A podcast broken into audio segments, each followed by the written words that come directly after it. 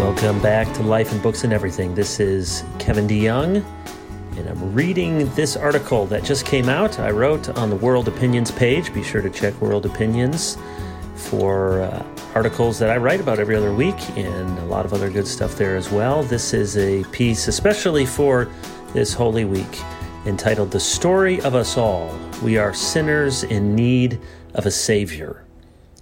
The story of Holy Week reminds us of the story of the world. And as the Passion of Christ tells the story of the world, it reminds us of our story as well. We are sinners in need of a Savior. Not theoretical sinners, not nobody's perfect sinners, not we all make mistakes sinners, real sinners, inside and out, dead in our sins and trespasses, desperately sick enslaved by passions and pleasures, being hated and hating one another, that kind of sinner. In need of a real Savior. Not a myth or a metaphor, not a better version of ourselves, not a hero of our own making. We need a man like us, and we need a God utterly unlike us. We need, we need a genuinely historical person who transcends history, an eternal Son born in the fullness of time, a dying sacrifice who does not stay dead. That's the story of Holy Week. That's the story of the world. That's our story, yours and mine. At bottom, the gospel is a simple story, which is why so many simply reject it. We like the hope and joy of the resurrection, but before we get there, we have to look squarely at the betrayal, the denial, the abandonment, the jealousy, the hatred, the jeering, and the unbelief that culminated in the crucifixion of Jesus the Christ.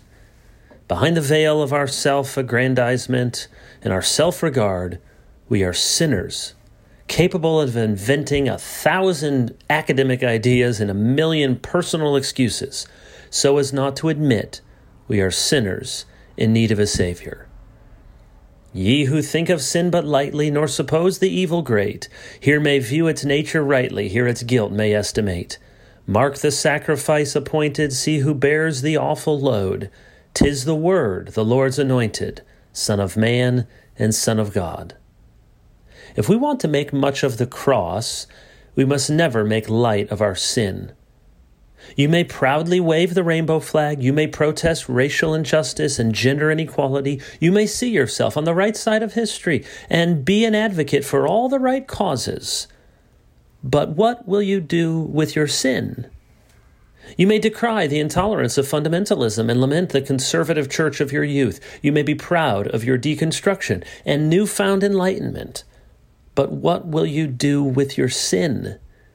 You may stand opposed to the ways of the woke. You may reject Marxism, socialism, and liberal cancel culture. You may know for certain that a man is a man and a woman is a woman. But what will you do with your sin? You may embrace middle class values and sing the national anthem with a lump in your throat. You may work hard to provide for your family. You may be happily religious, even a member of a church. But what will you do with your sin? Who was the guilty who brought this upon thee? Alas, my treason, Jesus hath undone thee. 'Twas I, Lord Jesus, I it was denied thee, I crucified thee. The tough pill to swallow is that those words should be on our lips. The God denying treason, the ashamed of Jesus denial, and the Christ hating crucifixion we can't keep them safely in the first century. They exist in every human civilization and reside in every human heart. The story of your life and my life is irreducibly a story of sin and rebellion. But that doesn't have to be the end of the story.